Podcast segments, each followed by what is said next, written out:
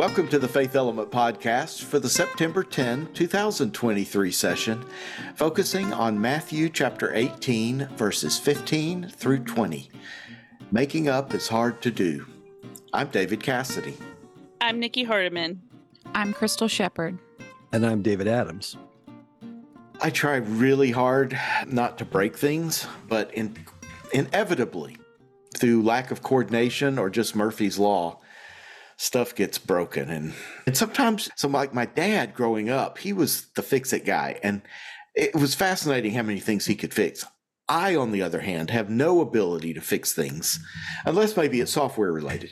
But other than that it's really a problem. I don't know i'm wondering is there anything of value and you could anytime across your life that broke that you were able to repair or maybe weren't able to repair? Okay, when I was in high school, I was in band. I was a band nerd. I loved it. I'm here for all band geeks.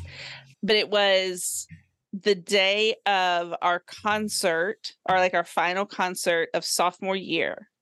I was dating Joe, hmm. first chair trumpet player. okay That's right. Oh. That's a flex. That's my flex, y'all. Okay. And he went to hand me his trumpet. Oh no. And I went to get it from him. And he thought I had it. Oh, and oh no I didn't have it yet. And it dropped bell first on the floor of the band room. Totally killed it. Could not, like, he couldn't push the buttons oh, down oh, no. on it and like he has the big solo right? Because he's first trumpet and so he had to borrow somebody's trumpet that day. So then i had to go home and tell my dad that i broke my boyfriend's trumpet and we were going to need to pay to get it fixed. But we were able to pay to get it fixed $300 later oh. and then he did get his he did get his trumpet back. And that's not why we broke up. We eh. broke up because he ended up being a jerk Okay. but other than that But he got a new trumpet out of the deal. Yeah. He did. He got a shiny brand new trumpet out of the deal. Yeah that was uh, like when it hit the floor y'all i thought i was gonna ralph. Like it was i felt so sick to my stomach. It was the like we were all racing around the band room getting ready for the concert. Oh no. so that's mine I happen to be the Mr. Fix It guy. Oh. So I don't remember anything I've broken that couldn't be fixed, but because we grew up being taught that if you're going to use something, you have to learn how to fix it. So I'm always out working on cars and I build strange things with computers in my basement. And I even remember driving over to, let's say, Dr. Cassady's house and uh, fixing his windows for him because he didn't know how to do that, that kind of repair. He's not that much of a, trust me, everybody, he's not a fix it guy. I'm not. So it's always interesting to me both to see these things that say, "Oh, you can't fix that." It's a challenge accepted, and the other is, is there that? What happens when I can't fix something? How do I deal with the frustration? Because it doesn't happen very often, Hmm. but it does happen.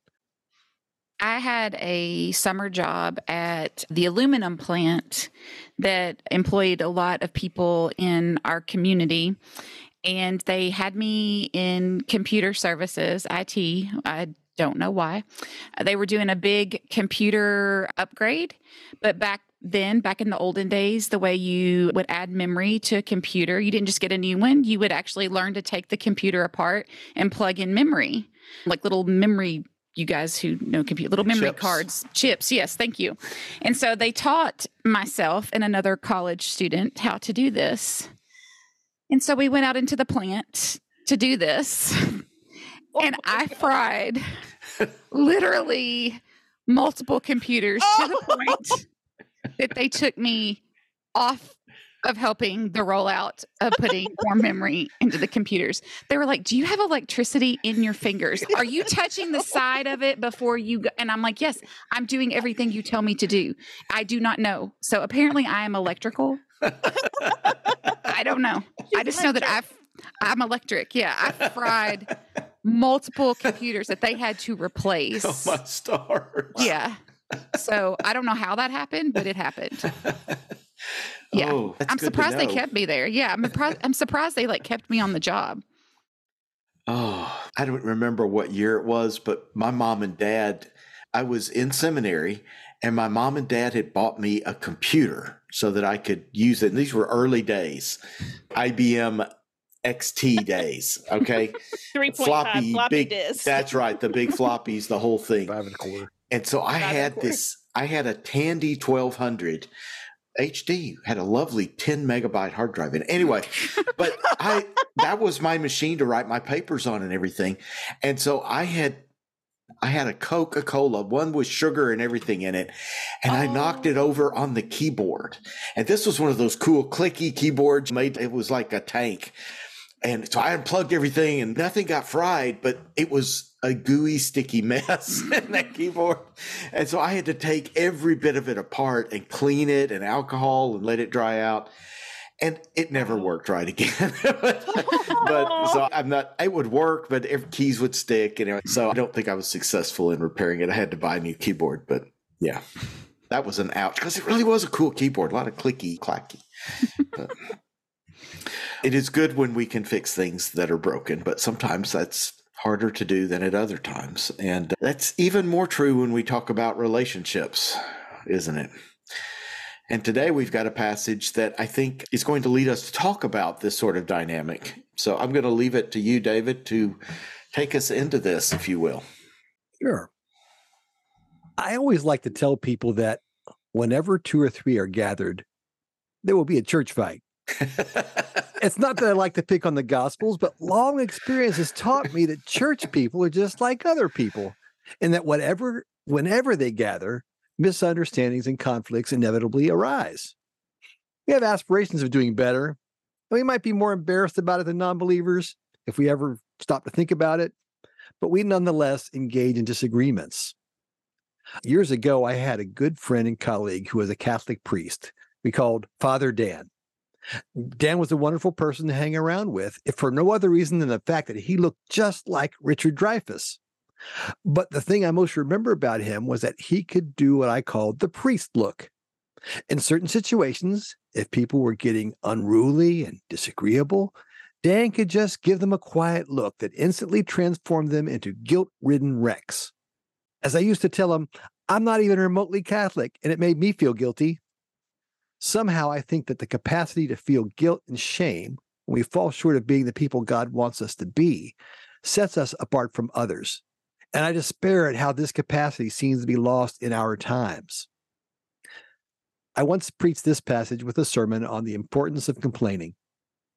Being the big nerd that I am, whenever I think of complaining, my thoughts naturally turn to Monty Python. I realize it is not everyone's cup of tea.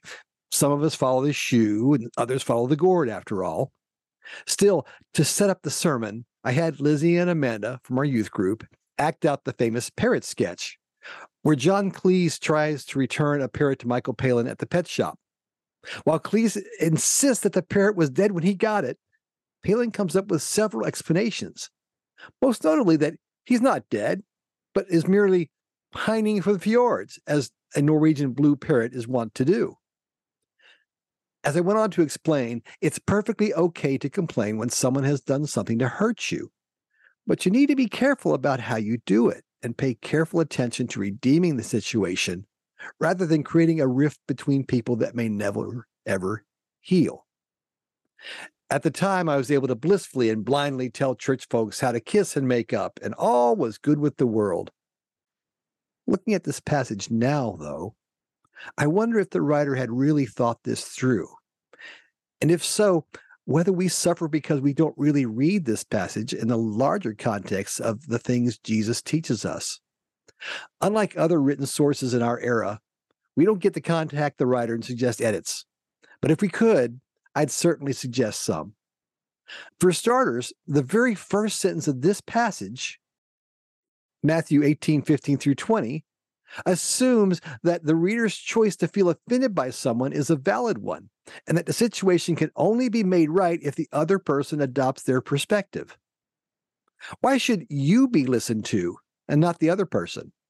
Shouldn't there be some statement in there that invites the reader to consider that they might be misinterpreting the situation and possibly even be the party in the wrong?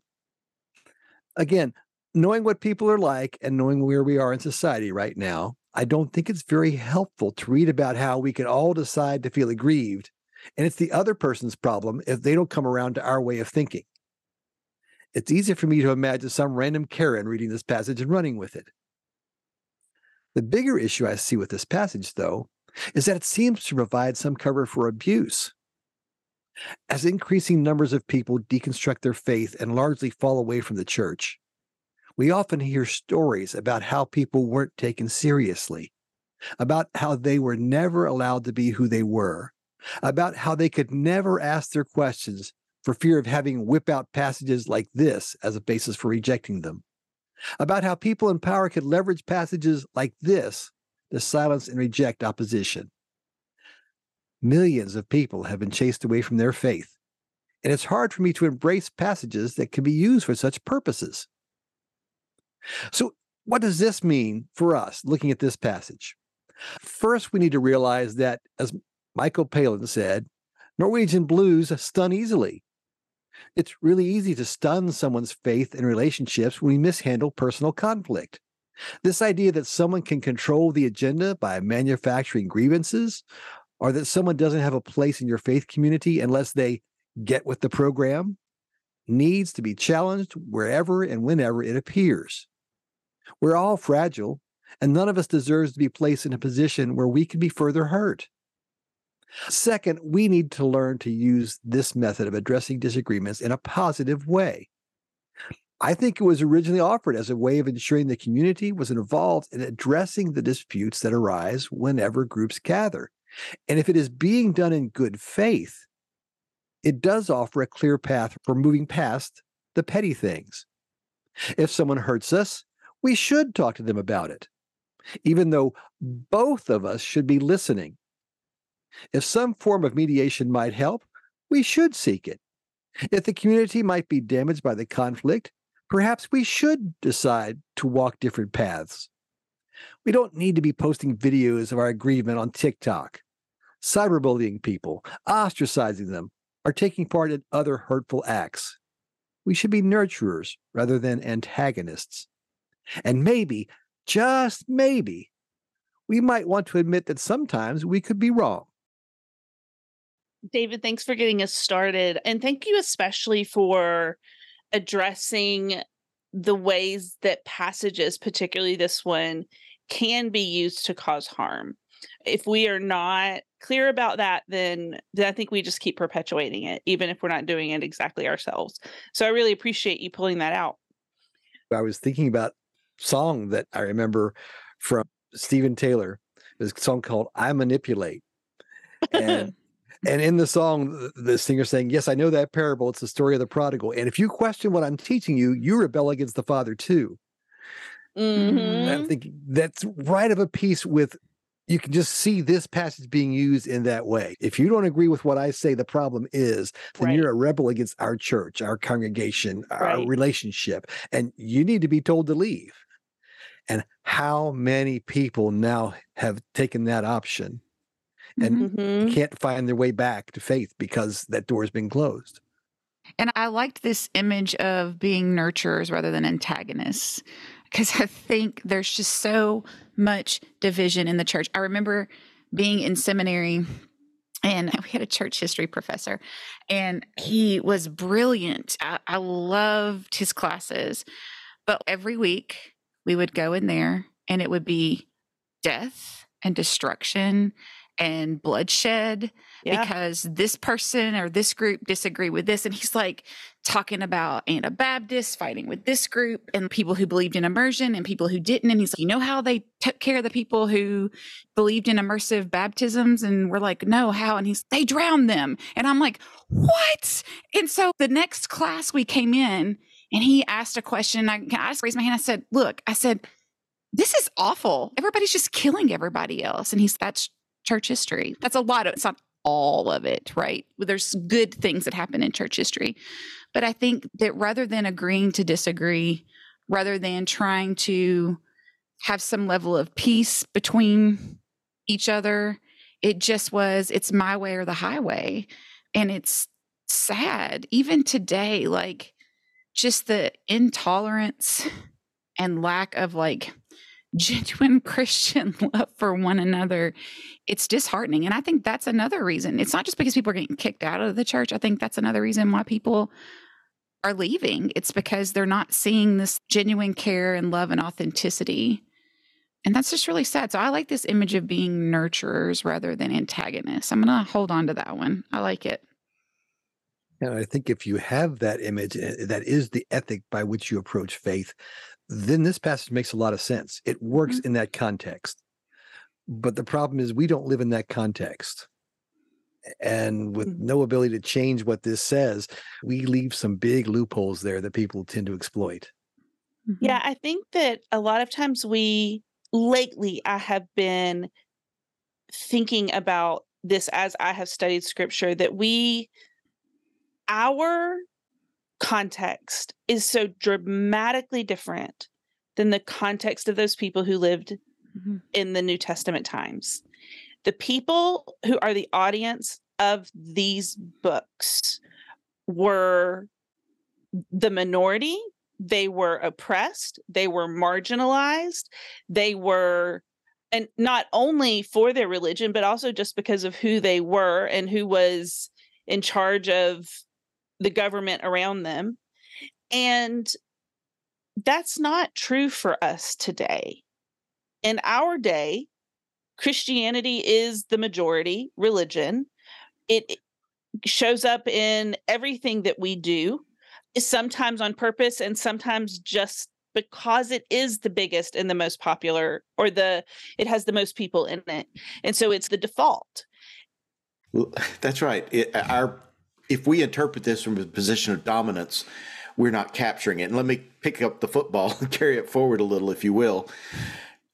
When I read this passage, I'm similarly troubled if I read it as the letter of the law, but if I look at Mhm. the spirit, not that this mm-hmm. is a law, but the spirit of this text assumes that the people involved want to work things out. We want to live together and build community, that there's this common goal, so that if that assumption's in place, then if somebody comes to somebody else and says, Hey, there's a desire to work it out. And it's almost like the first part of this passage assumes they'll work it out. You'll work it out. But if it doesn't, then you can bring in more of the community that wants to work it out. And even at the end, where there we are, and if I tell you, if two of you agree on earth about anything, it'll be done by for you by the Father in heaven. It's all about the value of togetherness. Mm. Now, that can be exploited, that can be terrible things can happen with that. But the spirit of this idea that a community that wants to be together, community that wants to work out the stuff that's going to happen when people are together, that's a worthy spirit to have. Yeah. And that's to me, that's a takeaway I can embrace here and even be reminded of how in my culture today, it is not always, it is not often the assumption that everybody wants to work it out. It may be, I want to have my way. And that clearly creates a problem. But maybe this is pointing us as communities of faith to finding that that mutual desire to be together and to work it out. I think that this passage also assumes compromise. Yes, yes. Like, It Mhm. assumes everybody will get something and everybody will give something up. Yes. And that's just not the way that we're operating in our world right now. We're just being very hateful. And it points to how terrible, how harmful, let me use that word, how harmful polarization is It for is. community. It is. and we all feel it we all Mhm. feel it i was i was with a group that at a church where they had a lot of division recently and they were asking questions of themselves. Are we a terrible people? Do we need to change who we are? Did we do things we Mm. didn't realize? And a lot of it i think is just the doggone polarization. Yeah. we're all so quick to put people and views in boxes and it just makes community so hard. What would happen if instead we worked so hard to put community first? Yeah. i don't know have we forgotten how to do that I think you bring back another good point too, and maybe I misread things, but I've always looked at Matthew as a passage where Jesus paints pictures of what heaven is like. what heaven's supposed to be like, what we're Right. supposed to be. And this is Yeah. another passage that illustrates this is the world that should happen. And the passage gets abused, certainly, and people get abused, certainly, because the passage exists. But if we look at it in context, no, this is an image of what we're supposed to be like, what the world could be if we would make it such. But I think it goes back to that idea of compromise and that everyone's going to have to give up a little bit of power. And I think, and I say everyone, I think the people that are in power will have to give up power for it to become equitable. And I think that a lot of times in religious institutions, once there's like a, aha, I've got this controlled power, so I can control the narrative, we're very afraid of letting go of that control. And we don't want to give it up because control equals certainty. And I wish that we could come back to that place of community where it is more of an equal playing field for people to be able to to love and care for one another and to give. And that's the kind of hallmark of what we talked in the last podcast but the hallmark of Christianity is loving and giving love. And I think that as our communities are right now because we are so saturated in our culture I think it makes it very difficult to do that. And I think back to this idea of read the scripture from our perspective, from our position mm-hmm. in culture. If we look at the New Testament as mostly about helping us learn to believe the right things, then it becomes a work that I think is distorted because it leads us into this who has the right ideas and who has the wrong ideas? And how do we correct those that have the right the wrong ideas? And how do we empower those who have the right ideas? And it choosing between who is right and who is wrong who is in and who is out seems antithetical to actually how we see Jesus live. if, however, we see the New Testament as a group of believers trying to figure out what does it mean to be a community of faith following this person of Jesus, we read it differently, right? So this passage today is part of that struggle, part of figuring out how do we get along. And I end up being drawn to this conversation as it bubbles up again in Galatians. And so I'd like to close us today with a look at Galatians, part of Galatians 5, which is a very familiar passage. But I think it gives us some very practical helps about how to be community together and how not to be community together. And it contrasts the way of the flesh and the way of the spirit, which again, we can read as those who follow the right rules and who don't follow the right rules. But if we see it as ways of being together, maybe we read it differently. Here- here's what it says in verse 18. But we, if you are led by the Spirit, you are not subject to the law. Now, the works of the flesh are obvious fornication, impurity, licentiousness, idolatry, sorcery, strife, jealousy, anger, quarrels, dissensions, factions, envy, drunkenness, carousing, and things like these. I am warning you, as I warned you before, the, those who do such things will not inherit the kingdom of God. But by contrast, the fruit of the Spirit is love, joy, peace, patience, kindness, generosity, faithfulness, gentleness, and self control. There is no law against such things. Kindness, generosity, faithfulness, peace, patience, love, joy. Those are all ways of being.